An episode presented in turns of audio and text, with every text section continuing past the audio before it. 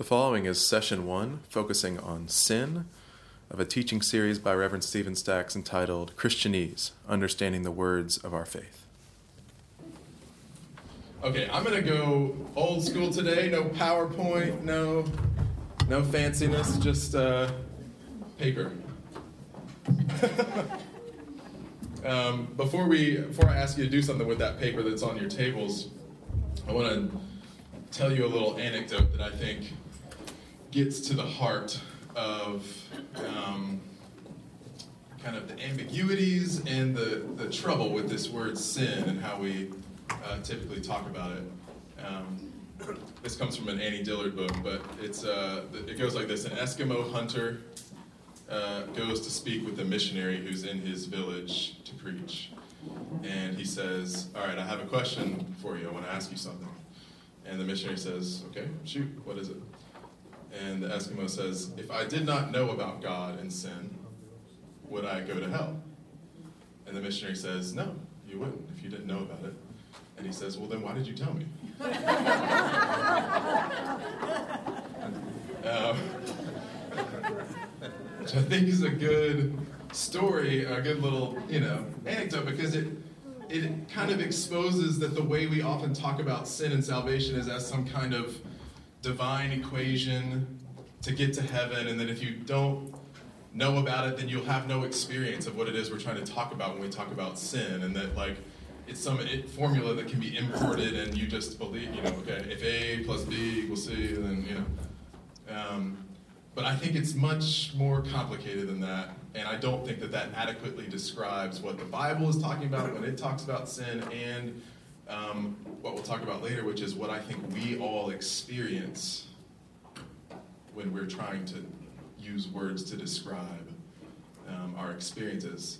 I think sin is an attempt to describe something that is universal, that we experience, um, rather than some kind of algebra formula for getting to heaven. Um, so, before we start wrecking everything you think about sin, I want you to play a little word association with me. So, I want you to take the paper on your tables and very quickly, don't think about it, just write down the first three words that pop into your brain when you hear the word sin.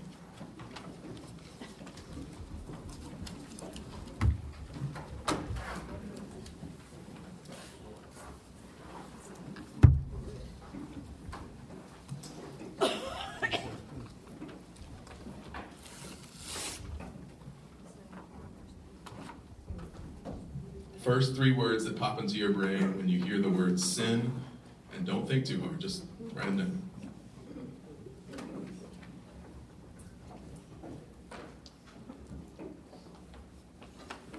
Okay, somebody shout out some of the words. Separation from God. Separation, okay. Judgment. Judgment, Hate. hate, Bad, bad. bad, Lying. lying, guilt, Disobedience. disobedience, Disrespect. disrespect, Evil. evil, Hurting others. hurting others, cheating, Pain all night long. pain all night long. All right? Greed. There's a story there. We'll hear it later, probably. Uh, greed. Black. Black. Okay. Cross. Cross. All right. Stealing. Stealing. Okay. So good. All over the map, some specific things. Some. Yep. Uh, failure to maintain. Failure to maintain. Interesting. Okay. Um, all right. Now, on the same piece of paper, just below where you just wrote that, I want you to come up with a very concise definition of sin. Just what you think it means. One sentence and a short sentence, if, if possible. What is what is sin?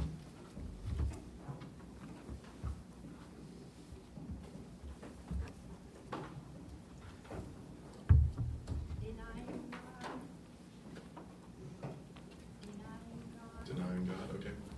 Everybody, take a minute and write it down, and then I'll get some other notes from you.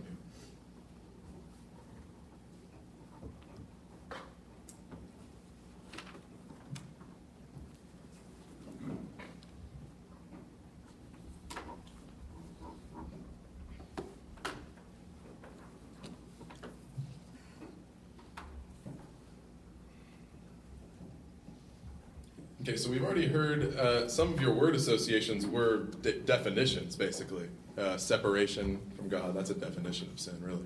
Um, did anybody else come up with something else uh, that you want to share about definition of sin? I put what Bible says is wrong because some sins aren't against the law, so it's not a legal thing. Okay, like- so there's a difference between sin and you're talking about like United States. Or local, state, or national federal laws. Okay, yeah. breaking relationship with God. Breaking relationship with God. Okay.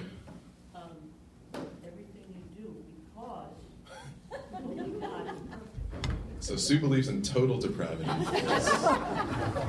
it's okay. I'll Yeah. give you one. Enlightenment. of enlightenment of need. Oh, I like that. All right. Interesting. We're going to talk about that a little bit.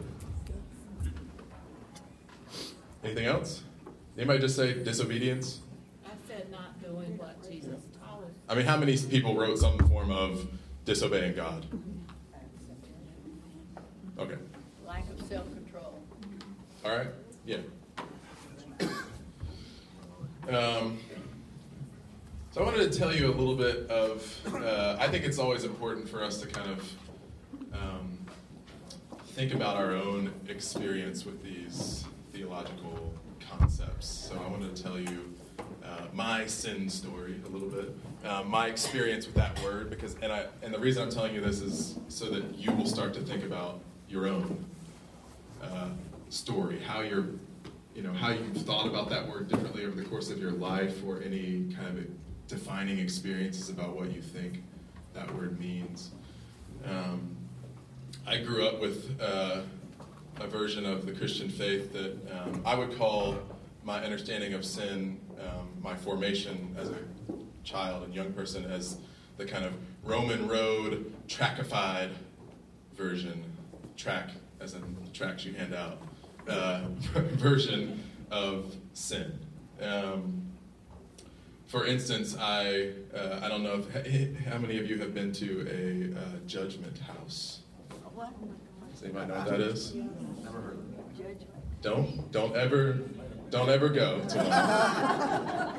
but what- what it is is it's a it's a kind of uh, fundamentalist Christian version of a haunted house. So instead of going to a haunted house, you go to a judgment house, and you hear the story of someone who uh, you know is caught up in sin, whatever sin they choose is the one they want to be mad about that day, and then you this person dies and goes to hell and you kind of see all the horrors of hell. And then they have an alternate version where they got saved before they died and you see this you know glorious room that's a picture of heaven. And then at the end you go into a little room and they're like you could die tonight. Do you want to give your life to jesus Commitment cards that you can sign i was already saved multiple times by then so that, that didn't affect me and i was just like I liked the hell room. That was cool. Uh, fire and stuff. Um, but, but that is out there. That's that's a thing that people do. Um, maybe not anymore. But uh, another um, kind of, I think, a little snapshot into what I was raised to think about sin is that when Elizabeth and I first started dating, I bought her uh, a True Love Waits ring. Does anybody know what this is? Oh, yes. And I gave her the love waits, and I kept the true. we, now, to, to be to be fair, we started dating when we were 16, so not this wasn't recent. But however, um, uh, the idea being that you know we would not have sex until we got married, and these rings were a, a promise that that was going to happen, and uh, that idea of you know premarital sex as you know sin and like the, the thing that's most emphasized by some people is uh, you know the thing that you should care about most. Forget everything else what jesus called the weightier matters of the law and you know focus on this purity culture stuff. Um, that takes a long time to get over and get out of. Um, I started to kind of grow increasingly suspicious of the kind of simplistic understanding of that I was uh, given of sin. Um, the way that some people wielded that word against other people that I loved, and um, also increasingly more aware that there was a deeper reality that I was experiencing that wasn't described by that word, um, as well as uh, a kind of um, just a, a general kind of misgivings about this overly black and white understanding of, of the faith. And um, so for a while, I just gave up talking about sin at all because I thought, you know, my faith has been deconstructed, it's being reconstructed right now, and I don't know what to think about this word. I, it's, you know, it has bad connotations for me, you know, not just bad, but harmful and toxic connotations for me and for lots of people around me. Um, and so I just said, maybe that's one of those words that we can give up on. Right? Uh, it's not until recently that I um, have felt that we are impoverished by not having that language in our faith journey. Um, and not just we, like Greenwood Forest, but um, what I'm going to talk about in a minute, which is the Christian church in America writ large. And I think all across theological spectrum, um, people avoid this word for different alternatives, and we'll talk about those in a second. Um, but I think that uh, we need to figure out how to reclaim it, um, how to talk about it, because I think it describes a reality that is vital for us to talk about. Um, and I also think it is uh, not a good plan for us to cede the definition of this word to people with harmful and toxic theology. Let them define what sin is. Um, and we've seen the effects of that, I think, um, of letting uh, only certain bad actors in the public eye define what sin means um, for the rest of us. And those of us who don't agree with that just don't talk about sin at all, thereby letting them define a word that is used all over our scriptures and in our faith tradition, which I think is not good. Um, so, I tell you all that just because I want you also, again, to think about your own experiences with that word as we continue. Um, what your story with it, how you've evolved in your understanding of it, where you are now. Maybe you're still in that spot that I was in, where, I, where you're like, I don't know if I care to talk about this word. Um, but here you are. So now you have to listen. I guess you don't have to, you can leave. so, as I was saying, I think sin still sounds like judgment and blame for many of us. It rings with that abuse and coercion of a type of faith that some of us are trying to recover from. Um, and in response, many Christians and churches have dispensed using the language altogether, stopped, for instance, stopped confessing the sins in worship to cultivate a more positive experience, right? Um, stopped preaching about sin and the need for repentance and reparation. Um, but not talking about sin will not make the reality that it is trying to describe go away. Um, so I want us to be provoked today by, the, by this phrase by Barbara Brown Taylor, which is kind of the impetus for today's talk. And she says in this book that I put on the ministerial staff reading list that I'm stealing from today, um, she said, Sin is our only hope. Sin is our only hope which is a provocative phrase, and we're going to talk about what that might mean in a second.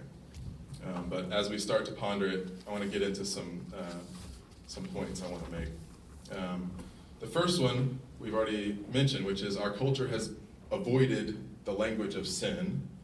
Um, and when I say our culture, I don't mean that other people who aren't Christians should be talking about sin. I mean, Christians in our culture have avoided the language of sin to describe what happens in our world and to us.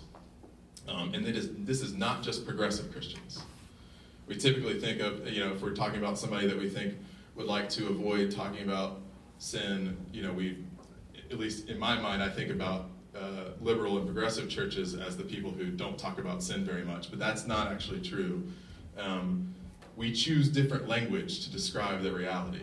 That's what happens. We don't not talk about it. We talk about it in different ways, and I think those ways are not as deep and compelling. So the first model that people sometimes use to replace sin is medical language or the medical model. And in this model, the basic human problem is not sin, but sickness. Everyone is vulnerable to being sick. Get sick.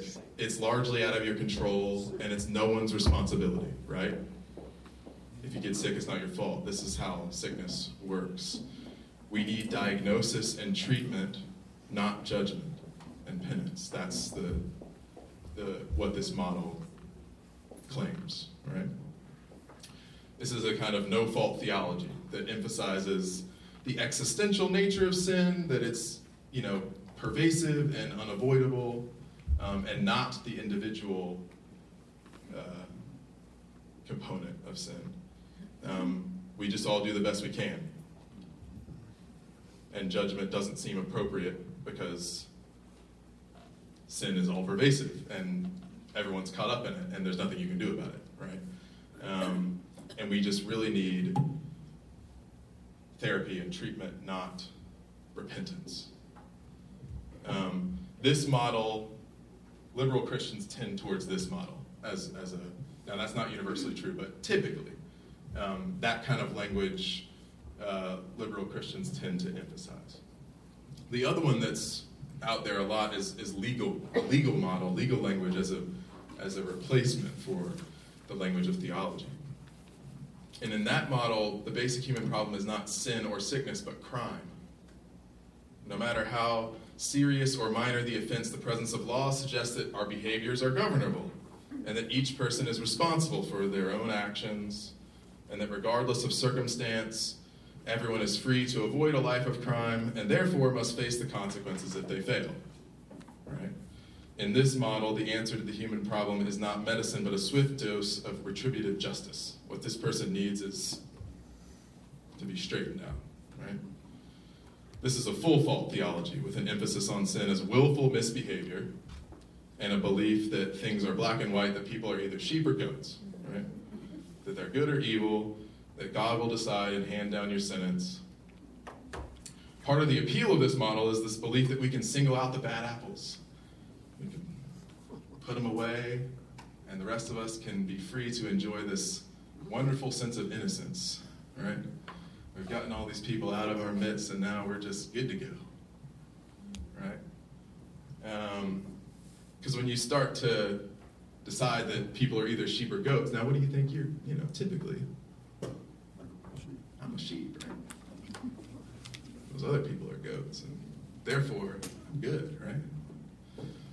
Um, conservative Christians tend towards this as a replacement for the language of sin because of, you know, um, the kind of legal model. Uh, now, I'm, I'm going to argue, along with Barbara Brown Taylor, that neither of these is an appropriate replacement for the language that we have from our faith tradition sin, salvation, repentance. That these things are deeper and more uh, descriptive and more complex and useful concepts to talk about the human experience than these other two models are. Um, in the theological model or the model of talking about sin, the basic problem is not sickness or lawlessness, but sin, which is something we experience both as individuals and in the existential angst of our species.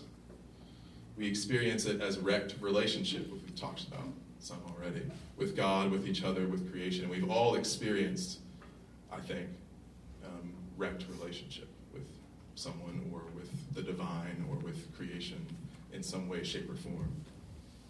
Um, sometimes we cause it, and sometimes we're trapped in it. So there is not a there is neither no fault or full fault. Um, contrary to the medical model, we're not simply at the mercy of our maladies, of our sickness. Um, there are God given pockets of freedom where we can choose to transform our lives. Right? It's not just let's toss our hands up. Um, at the same time, contrary to the legal model, it's not just sin is not just a set of things not to do, but a way of life that needs to be exposed, and no one is innocent and no one is fully guilty, fully responsible for everything that happens in the world and for what they do. Um, and here's the thing that's beautiful about sin language is that it emphasizes the fact that we're not doomed. That's what's beautiful about it. People think that sin is a negative thing and that it's bad, bad, bad, and we don't want to talk about it. But what's beautiful about the language of our faith is that when you start talking about sin, then you get to talk about repentance and grace. Right? But what do those words mean without sin? What does grace mean?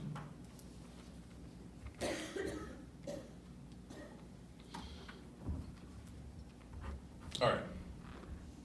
The next thing I want to understand today is uh, talk a little bit more about the concept of sin in Scripture and how it, I think it's much deeper and much more varied than we have given it credit for. Um, so, kind of my, my second point is that sin is more complicated than we have been taught, I think. Um, and actually, we had uh, a good number of uh, kind of varied definitions out there um, and word associations, which is good. So we're on we're on the way um, with regard to this one. Um, I'm, j- I'm going to give you a couple of uh, words that get translated as sin, not because I'm a Hebrew or Greek scholar, because it matters that much to you, but just to show you that, first of all, there are different. There's lots of different words in Scripture that try to describe this reality. Um, they mean slightly different things, and uh, that um, yeah, it's just more complicated than than we have imagined it to be. So in Hebrew, these are just three of them. There's more than this, but three of the words that are used to describe sin. Um, hata, which uh, is most often used and translated as sin, which means to miss a mark. And you've probably heard this before, maybe. How many have heard this idea of missing the mark? Okay. Um, it's kind of an archery metaphor, right? Shooting at the bullseye and you miss the mark. Um, another word in Hebrew is avah, which means to act wrongly. It's often translated as iniquity, which is another old word that we don't really use much anymore. And then pasha, which means to rebel, and this one's used in stronger context sometimes, outright rebellion against God. um, but they're all, you know, talking about sin. Now, it, when the Bible is translated into Greek, um, the word that kind of won out over those three was is the first one to miss the mark. So the Greek version of that is uh, hamartia, and that's the word. That, that's where we get the word for the study of sin in you know theology, which is called hamartiology, which I don't care about, but that's where that comes from. Um, it's the Greek word for missing the mark. Um, now, strangely, I've heard sermons in that kind of context that I described for you that I came out of that you that talk about this um, missing the mark language. But what what that um, the way people I think misinterpret that often is that they think it's about you know trying to be pure, right? I'm shooting for that bullseye. I'm trying to be pure, and I do stuff that's bad and miss the mark. Which, I mean, makes sense, right? That, that's kind of the way I think people typically talk about it. I would like us to think a little more complexly about what that could mean as far as, um, and we'll get to this more later, about uh, what if the mark we're shooting for isn't purity, but fully understanding and living into the love of God and who we are as bearers of God's image. And missing that mark is more about the fact that we experience that we're not all the way there, right? We experience that separation. And that's what kind of missing the mark means rather than, you know, oh, well, I cursed today. I missed the mark. Um, Now, th- there's categories of sin discussed in Scripture and theology that uh, I want us to think about for a second. So, the one that we talk about most often is personal or individual sin, right? Maybe not we. I should I should be careful when I use the word we, but many people emphasize that one, personal and individual sin. But there's also what's called original sin, which many of us have heard that term and may or may not understand what that means. Corporate or social sin, think of uh, the people of Israel um, worshiping the idol as Moses is, you know, getting the Ten Commandments from God. It's not, you know, nobody, even though you, you know people try to scapegoat Aaron. nobody is really individually to blame for what happens there. It's the group, right? Another good example of this is uh, um, a lot. There's a lot of good ones from the civil rights movement um, of corporate and social sin. But one that Barbara Brown Taylor tells in this book is that she was in sixth grade when John F. Kennedy was assassinated. And she was sitting in her classroom, the principal came on and announced that he was assassinated, and the children, the sixth grade children in her class, cheered and clapped. Yeah. Sin. That's sin. But they're children. Right? So it's more complicated than are they responsible for that or not? You know? Um, and then lastly, another thing that we try to talk about but is complicated is systemic or structural sin. And I think it's slightly different than corporate or, social sin. Um, social sin is, is uh, you know, groups of people doing stuff, right? Um, structural sin is more elusive than that. It's things that are baked into our um, society and the way it works. For instance, uh, a great example of this is redlining, um, which is housing discrimination against African Americans. If you don't, or, and other people as well, but if you don't know what that is, uh, in the 30s when the government was trying to, boost the economy out of the depression, they were giving banks guidelines for how to, you know, give mortgages to people, and they created districts, including districts with red lines around them that were risky places. So banks did not give mortgages or gave very high interest mortgages to the people living in those zones. Um, nothing different about those zones as far as the statistics go from other some other places, other than they were largely minority communities. And that, that practice was outlawed in 1968 with the Fair Housing Act, but it continues to this day in other forms, right? So that's something that, who do we blame for that? Is there a group of people we can point to and say, those people, they, they did the redlining? Is there an individual we can point to? Or is that something that we would describe as sinful, but built into our systems and our society? And how do we get rid of that? So I think there's all these different categories of sin, and what I want to ask you is is there anything, any single sin, that would fit solely into one of these?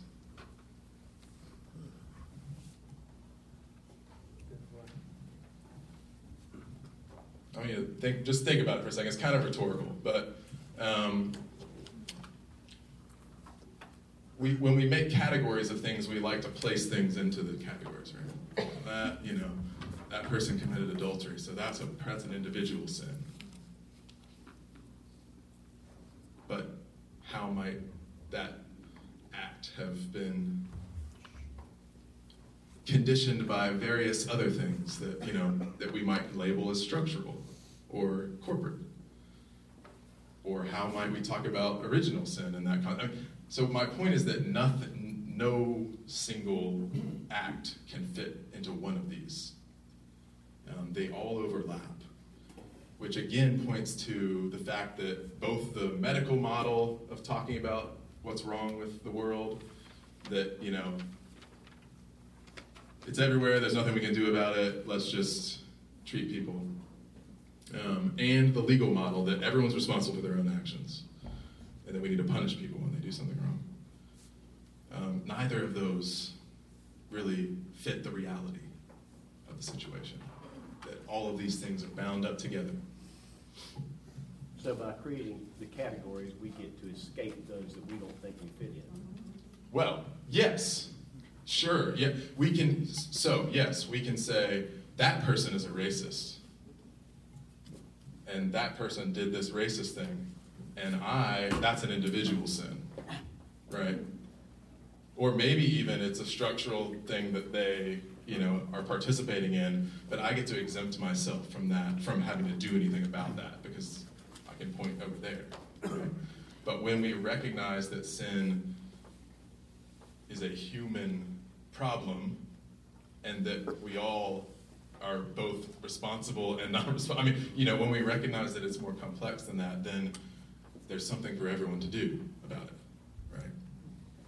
And that is actually the hope, and that's where I'm headed next. But sin is more compelling as a concept to me when you realize that it's not a part of some divine algebra equation like we talked about earlier for getting into heaven or a word that moral purists get to weaponize against whoever they is their you know sin de jour.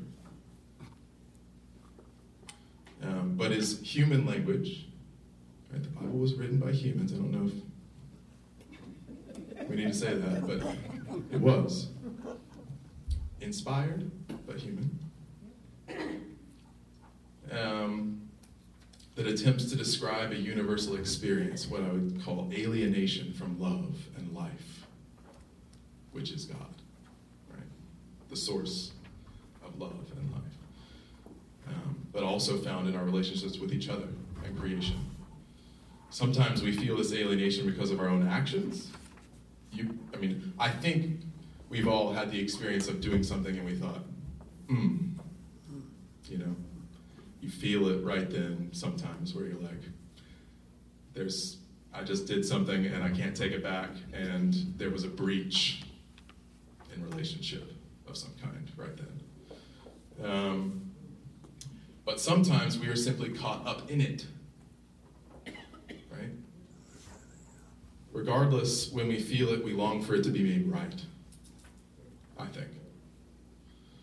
Um, and so, my, my last point is that sin is our only hope, meaning that unless we can acknowledge that something is wrong, we cannot take steps to make it right. That there is no help for those who don't think they need it. Jesus talked about this a lot. Do the healthy need a doctor? I came to save the lost. Right?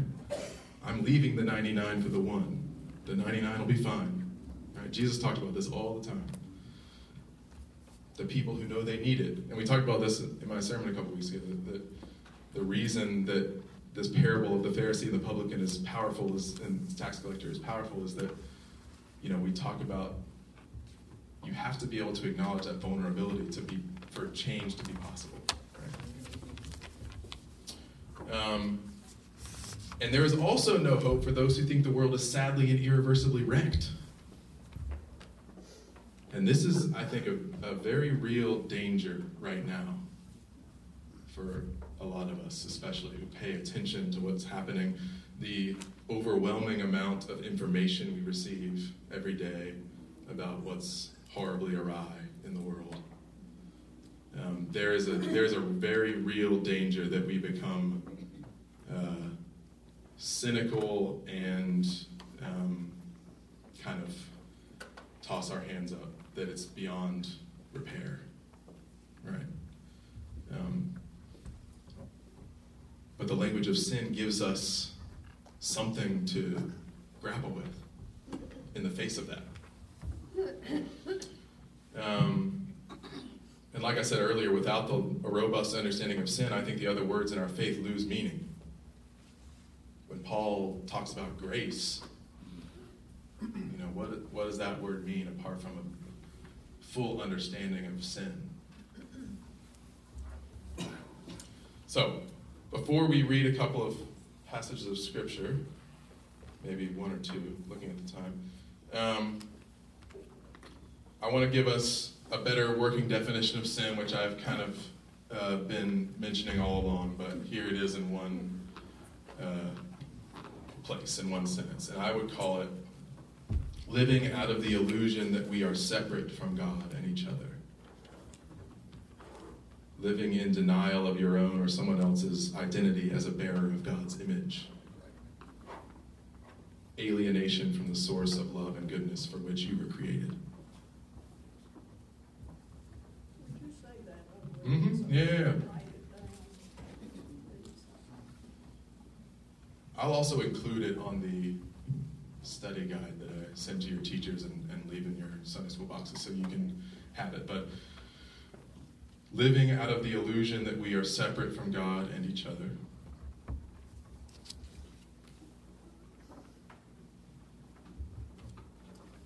Living in denial of your own or someone else's identity as a bearer of God's image. So that second part there gets to what I think Lauren and I were talking about this earlier in the week because um, I think part of the problem is that we, the most of the people who have talked about sin for like the 2,000 years of Christian history are men, um, and uh, people tend to talk from their own vantage points.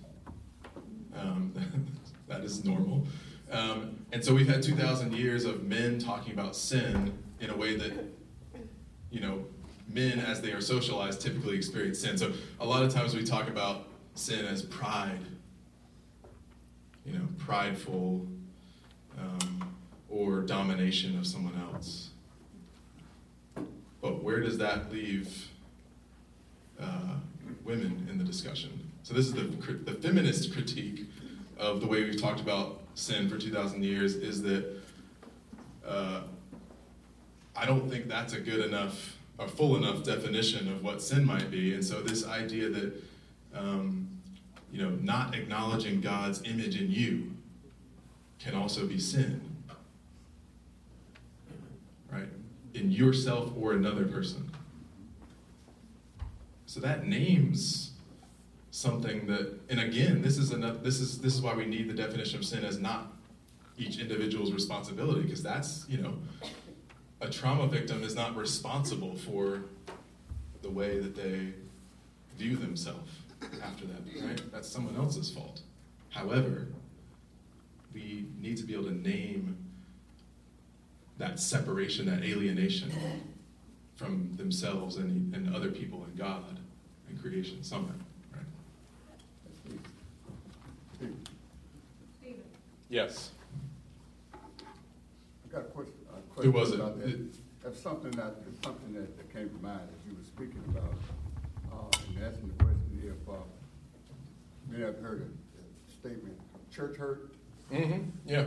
church hurt. Church hurt. That's caused, that, uh, a lot of that caused by basically what you, uh, discussing. Yeah. And, uh. Yeah, and that is actually the paradox here is that, you know, when a preacher gets up and starts talking about this and that and that are sins, the danger is that they create what they're talking about by, you know, creating church hurt. Um, that is what's many people have, that's been many people's experience of church, right? However, on the other side of that, uh, that coin, um, the church also has to be able to name some things as wrong, right? And call people, but the point is not to say you are wrong. The point is to say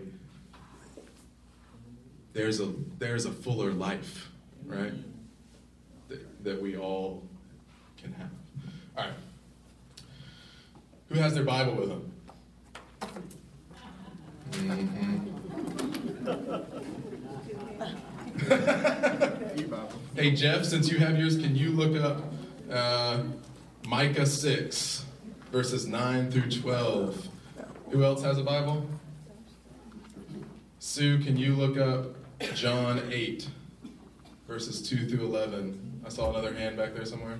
Judy, can you look up Romans 7, verses 14 through 25? And I am going to read for you the very first time that sin is mentioned in the Bible, which is where do you think? But where in Genesis?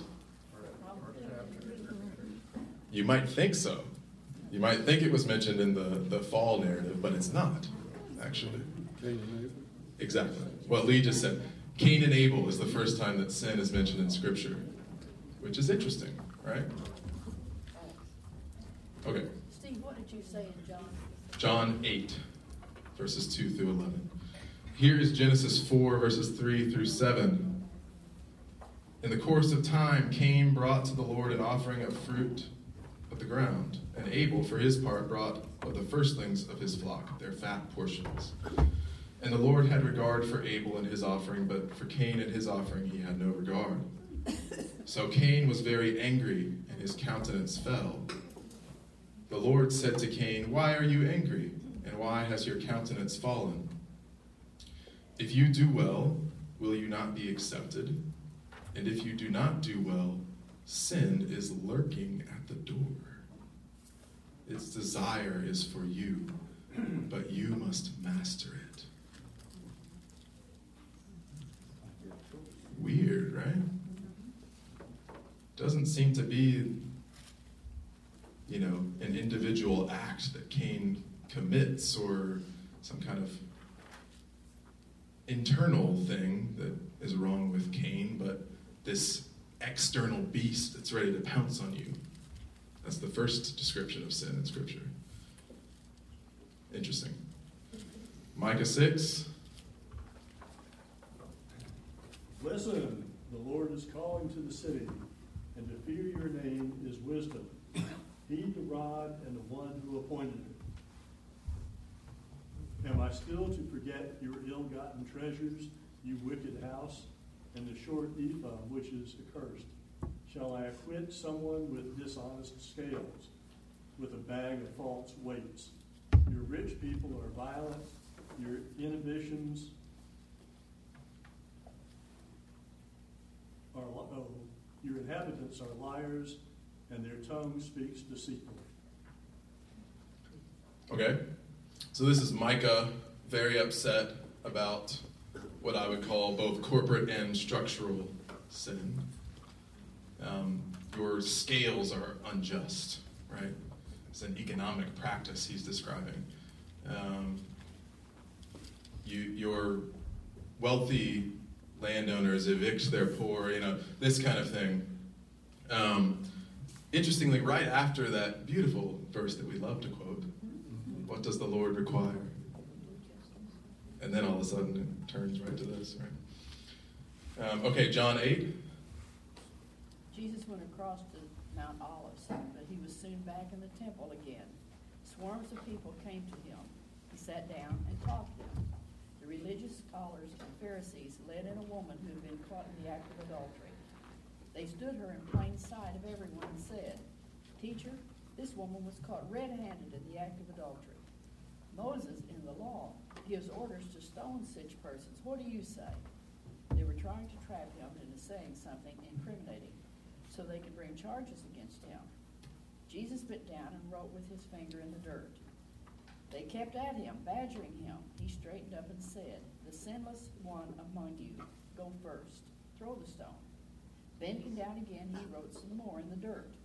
Hearing that, they walked away, one after another, beginning with the oldest. The woman was left alone. Jesus stood up and spoke to her. Woman, where are they? Does no one condemn you? No one, Master. Neither do I, said Jesus. Go on your way. From now on, don't sin. So I like this passage for a couple reasons because it, it presents to us one of those, you know, typically overemphasized things that we that some people have described as sin. Um, right, and I'm not saying it's not. I'm just saying we have talked about sexual things way more than anything else, right? Um, so here we have a woman brought to, to Jesus, and they say, "Look, the law says we should stone this woman. She was caught in adultery." So we have someone fully, you know, accepting the, that legal model that I was talking about earlier, right? Um, what I find most interesting about this is that, okay, first of all, neither do I condemn you. That's interesting, right? Um, but then Jesus says, Go and sin no more. So it seems to me from this passage that, first of all, Jesus thinks it's possible for us not to sin, which is interesting. But also that Jesus is much more concerned with repair and restoration than he is with punishment. Neither do I condemn you.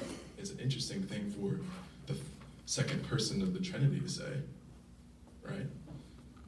All right, and then Romans 7, who had that? What were the verses again? 14 to 25, and dramatically, please, as I imagine Paul writing it. I know that the law is spiritual, but I am of the flesh, sold into slavery under sin. I do not understand my own actions, for I do not do what I want, but I do the very thing I hate. Now, if I do what I do not want, I agree that the law is good. But in fact, it is no longer that I do it, but sin that dwells within me. For I know that nothing good dwells within me, that is, in my flesh. I can will what is right, but I cannot do it.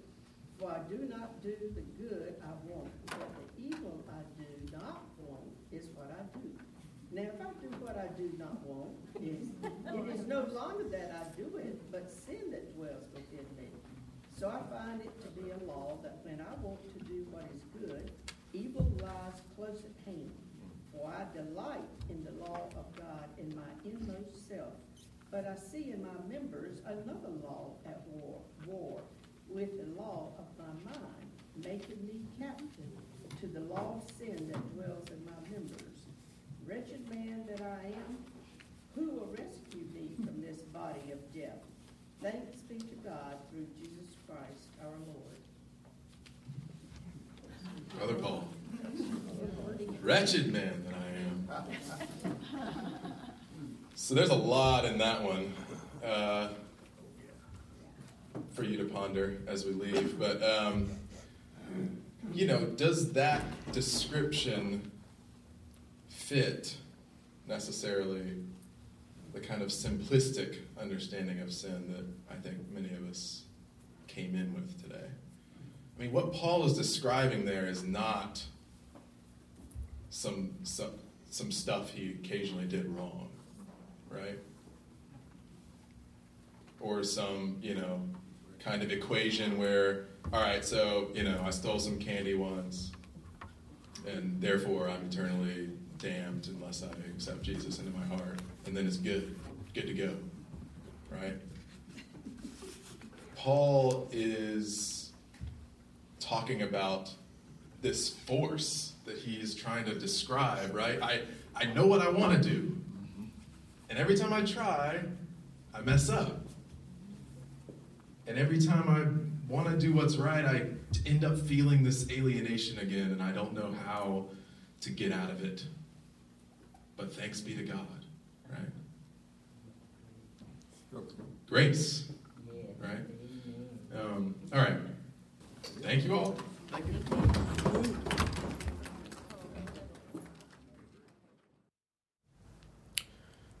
If you enjoyed this, please join us for the next three sessions of Christianese. We'll be meeting in the Greenwood Forest Baptist Church Fellowship Hall at 9:30 on November 24th, December 1st, and December 8th. Hope to see you there.